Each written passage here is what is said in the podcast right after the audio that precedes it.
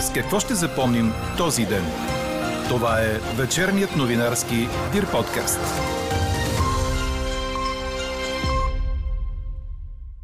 Недоверието на хората в институциите и пасивността на жителите в малките населени места е проблем. Още от коментара на експерта по сигурност Тихомир Безлов във връзка с призива на МВР хората да подават сигнали, ако някой ги тероризира, очаквайте в края на подкаст новините. И още от темите, които ще чуете. Напрежението между ДПС, управляващите и бизнесмена Иво Прокопиев придобива все по-големи размери. Влиза в съда и прокуратурата. Възраждане с пореден ултиматум. Или зеленият сертификат пада веднага, или нов протест. Българският представител в ски скоковете на Олимпиадата в Пекин достигна до финал на голямата шанса. С какво още ще запомним този ден, чуйте във вечерните подкаст новини. Говори Дирбеге. Добър вечер, аз съм Елза Тодорова. Чуйте подкаст новините от деня на 11 февруари. В събота сутрин температурите ще са от 1 до 6 градуса и ще стигнат до 8-13 през деня. Облачността ще бъде значителна, ще духа слаб да умерен вятър от изток. И в неделя облачността ще остане значителна, а минималните температури ще са от минус 2 до 3, а дневните от 5 до 10 градуса. Слаб сняг, а в ниските места дъжд ще превали на отделни места в планините. Такава е прогнозата за уикенда на синоптика ни Иво Некитов. След призива на министър Бойко Рашков към хората от различни населени места да подават сигнали, ако някой ги тероризира, вероятно ще има известен брой сигнали, но има проблем с достоверността им, както и с това, че все по-рядко полагат усилия да съобщят за нередност. Коментарът направи за подкаст новините Тихомир Безлов, експерт по сигурност в Центъра за изследване на демокрацията. Ако тръгнете по, населени, по такива малки населени места в определени страната, ще попаднете на такива хора, включително от криминалния контингент, които почна, ще почнат да ви разказват как се извършва някаква несправедливост срещу тях. Дали ще от е, кмета, дали ще от е, началника на районното управление, дали ще са някакви от местни такива хора. Сега друг е проблема колко, колко е вярна тази гледна точка, защото примерно ще се окаже, че този човек има различни проблеми с, с закона или с съселените си. А, един от проблемите е такива локалните конфликти. И обикновено, като се опиташ да предложиш твоята гледна точка а, за сметка на чуждата, нали, тогава имаш проблем с достоверността. Целият разговор с Тихомир Безлов очаквайте в края на подкаст новините. Тогава ще разберете и резултата от днешната ни анкета. Сигнализирате ли МВР, когато някой тормози хората във вашето населено място? А междувременно в последните два дни текат и засилени операции на МВР, ГДБОП и спецпрокуратурата. Близо 10 кг хероин са задържани в лек автомобил при акция на Главна дирекция борба с организираната престъпност на магистрала Тракия в нощта срещу петък. Две организирани престъпни групи за производство и търговия на наркотици пък бяха разбити днес при акция на ГДБОП и спецпрокуратурата, след като са били следени половин година, съобщиха на брифинг от специализираното обвинение. Напрежението между ДПС, управляващите и бизнесмена Иво Прокопиев вече стига до съда и прокуратурата. От Движението за права и свободи се заканиха да дадат на прокуратурата финансовия министр Асен Василев, след като според тях е превишил правата си с разпореждане на данъчна ревизия на вече приключила такава спрямо депутата и бизнесмен Делян Пеевски. Лидерът на движението Мустафа Карадая намира действията на Василев за политически репресии. Ревизия на вече извършените и скоро приключили ревизии на нашия народен представител господин Делян Пеевски. Важно е ревизиите да бъдат непрестанни и безкрайни, независимо каква е законовата основа. Нашата оценка за тези действия е, че това са политически репресии. Точно тези днес вече обявени през медиите действия, неправомерни действия на министъра на финансите, ще ги дадем на прокуратурата. Спорът се пренесе и в пленарната зала, където Йордан Цонев от ДПС попита премиера дали бизнесменът Иво Прокопиев е в списъка, който е бил даден на прокуратурата. И Вие ми казвате дори в частни разговори: „Не ни закачайте за този кръг“. Ние нямаме нищо общо. Докажете го, вика. Докажете го, ви казвам всеки път. Господин премиер, секунда, Господин министър-председател, не ме прекъсвайте. Не, аз съм уличен в лъжи. Вие сте уличен в лъжи. Конституционният съд ви уличи в лъжи. Молбата ми към Вас беше да се държите така, че никой, дори и ние от ДПС, да не можем да кажем, че сте марионетно правителство на задкулисието и на Иво Прокопиев. Това, с което Вие си послужихте току-що, е чиста, проста, откровенна лъжа. Никога не сте чували от мен думите „не закачайте този кръг и онзи кръг“. Единственият кръг, който, за съжаление за Вас, ще закачиме, и то ще го закачиме много здраво, е на всички кръци и на всички, които са свързани с корупцията в България. Съжалявам, ако това Ви притеснява, и на всички българи данъците от тук нататък няма да се харчат от определени кръгове с едно, че им бащиния. Премьерът призова, ако от ДПС имат явни и ясни сигнали за което и да е лице, включително и Иво Прокопиев, да му ги предадат. Пред журналисти в колуарите на парламента той засегна и темата за Мата Хари. Аз днеска от, от Народното събрание казах ясно, те ме попитаха защо 19 човека. А, преди това съм говорил в Бруксел за 20. Е, и аз казах, че за 19 човека дадох публична информация. Има публична информация и за 20-я. И 20-я е всъщност човека, на който предадох а, информация. А господин Петков, изпратихте ли списъка на Бойко Рашков, защото вчера каза, че той няма такъв и ще му дадете ли бърза писта да разследва какво е правил бившия премьер? Бившият премьер ясно каза, че знае кой е направил снимките. Ами, доколкото аз знам, знае кой е Мата Хари.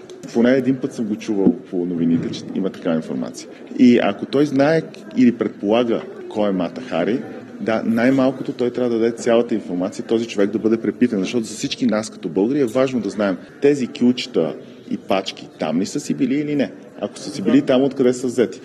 Петков постави под съмнение работата на прокуратурата и по отношение на израелския софтуер за подслушване Пегас, като попита защо като се е говорило за него още през лятото, едва сега държавното обвинение се сезира.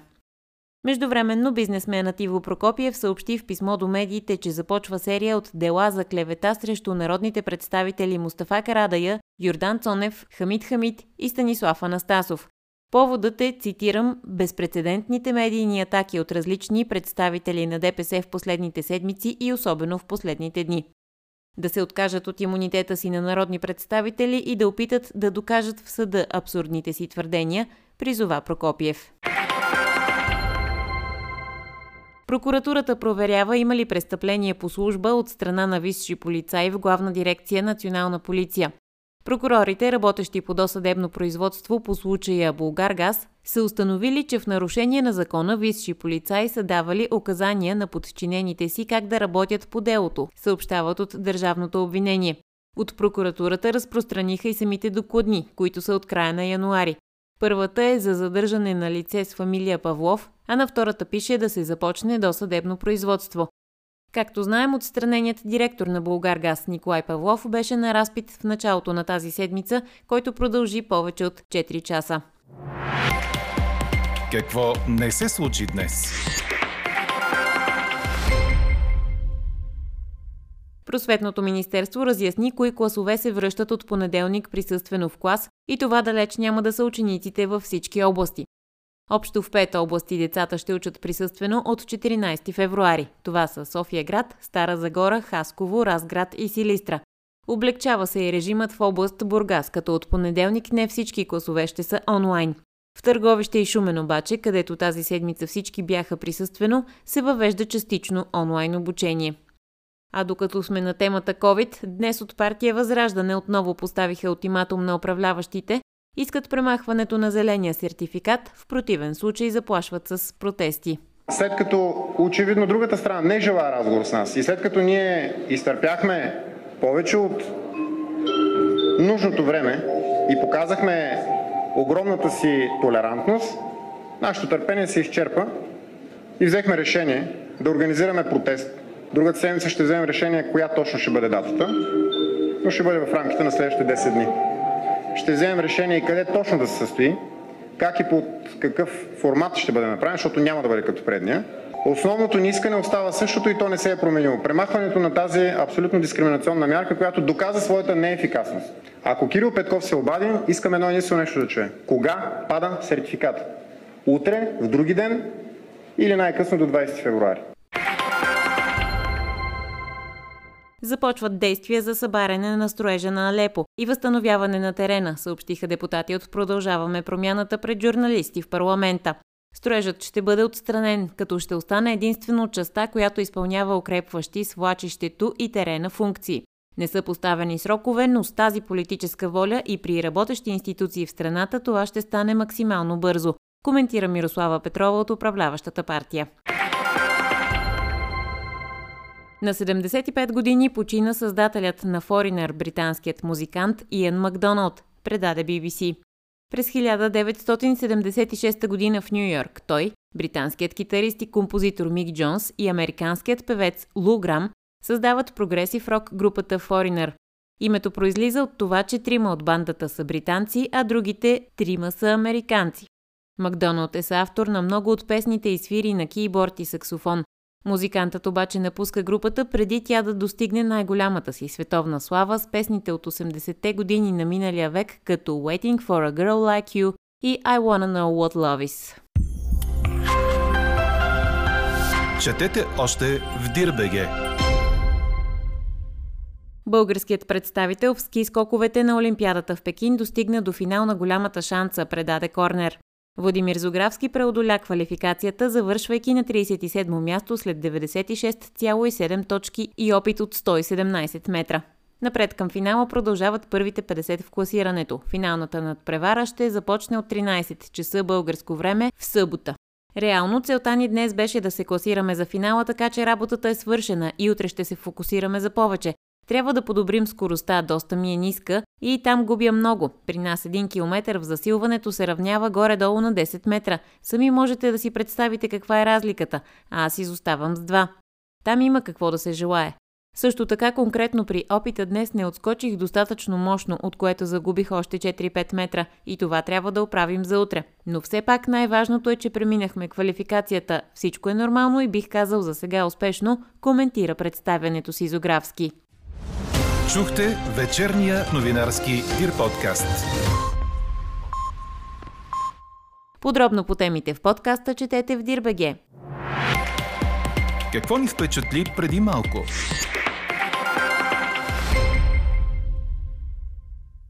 След повече от 10 годишно прекъсване, първият полет от София до Скопие беше осъществен днес. Той продължи точно 30 минути, а на борда на самолета се качиха 70 пътници. Туроператори и министрите на транспорта на България и на Северна Македония бяха сред първите пасажери. Очаква се линията да стане редовна от 27 март, като ще се изпълнява от компанията Галивеер. Все още не е ясна цената на билета, но двете летища са се договорили да намалят таксите. Яснота се очаква да има до десетина дни. Каква я мислехме, каква стана? Сигнализирате ли МВР, когато някой тормози хора във вашето населено място, ви питаме днес. Превес от 64% има отговорът не. МВР трябва да полага усилия за редовен контакт с хората на местно ниво и ако не се спестява информация за проблемите, те ще вярват на органите на реда. Мнението е на Тихомир Безлов, експерт по сигурност в Центъра за изследване на демокрацията. Според него, дори акциите на полицията, които се показват по медиите, имат роля за възстановяване на спокойствието и изграждане на доверие у хората. А ще има ли ефект от призива на вътрешния министр към гражданите да подават сигнали, ако някой ги тероризира? Чуйте от Тихомир Безлов. С него разговаря Лена Бейкова. Вчера вътрешният министр Бойко Рашков призова хората да подават сигнали, ако някой ги тероризира. Според вас, колко вероятно е жителите на малките населени места да се осмелят да подават такива сигнали? Вероятно ще имате някакво количество сигнали. Друг е проблема за достоверността и за, и за сериозността на сигналите. Като част от проблема е като цяло недоверието в, в институциите, като цяло инерцията на хората по малките населени места. Какво имате предвид, като казвате достоверност? Ами, вие в момента имате огромно количество сигнали на всякакви хора, които а, си предлагат своята гледна точка за справедливостта. Нали, ако тръгнете по, населени, по такива малки населени места в и страната, ще попаднете на такива хора, включително от криминалния контингент, които почна, ще почнат да ви разказват как се извършва някаква несправедливост срещу тях. Дали ще от е, кмета, дали ще от е, началника на районното управление, дали ще са някакви от местни такива хора. Сега друг е проблема колко, е, колко е вярна тази гледна точка, защото примерно ще се окаже, че този човек има различни проблеми с, с закона или с съселените си. А, един от проблемите е такива локалните конфликти. И обикновено, като се опитваш да предложиш твоята гледна точка а, за сметка на чуждата, нали, тогава имаш проблем с достоверността. Честната и справедлива информация е нещо, което е действително ценно и, и трудно се получава. И в тази връзка, какво трябва да предприеме МВР? Те ли трябва да бъдат по-активната страна в тази ситуация? Ние, ние, ние имахме едно проучване за битовата престъпност, което публикувахме края на миналата година. И там едно от нещата, които ни направи впечатление, гледайки данните и дискутирайки с, по места с хората, че едно от нещата, които се е случило, че вие имате много ниско доверие в, в полицията но проблема с ниското доверие е всъщност е, не само за полицията, като цяло на институциите. Е, на съд, на прокуратура, на местна власт. И е, едно от решенията, за да имате сигнали просто, един от проблемите, които се регистрира като анализирате битовата престъпност, виждате, че хората все по-малко съобщават за престъпления. Тоест, както ние му казваме, латентността на съобщаването нараства. Или като ви се случи престъпление, все по-малко усилия правите да го съобщите. А, значи едно от нещата, които бихте могли да направите е да имате някакво редовно усилие, да имате на местно ниво контакт с, с хората, което да е публично. Тоест, например, нали, най-малкото може да правите 4-месечни или 3-месечни или там половин годишно, зависи там от големината, да правите а, дискусия на, или съобщения за престъпността за момент, в, независимо дали е община или а, област. Тоест, трябва да го правите редовно. А, и тогава хората ще видят кое спестявате и евентуално ще почнат да ви вярват, ако не спестявате информация и проблеми. Доколко това доверие може да се възвърне с показни акции? Виждаме ги в различни части на страната. Показната акция, нали, самата сам, самото прилагателно, което използвате, има негативен смисъл. Но тя има и, как да кажем, дори ако вкарате някаква жандармерия, покажете по телевизията, и това го правите често за конкретни момент, нали, възстановявате някакво спокойствие. И това не е много ефективен инструмент, но не можем да се отреча, че все пак има някаква полза от него. Сега, за да го направите, нали, както трябва истински и по смислен начин трябва да е систематично, т.е. през някакъв период и да имате обратна връзка, т.е. хората да участват в коментара на вашите данни и на вашите на вашата информация, съответно да коментират какво, какво сте пропуснали, вие съответно да обясняват дали е пропуснато или не, т.е. да има някакъв диалог. И ако не го направите, нали, съответно доверието няма да ви се възстанови. Сега вие чудеса с доверието няма да направите.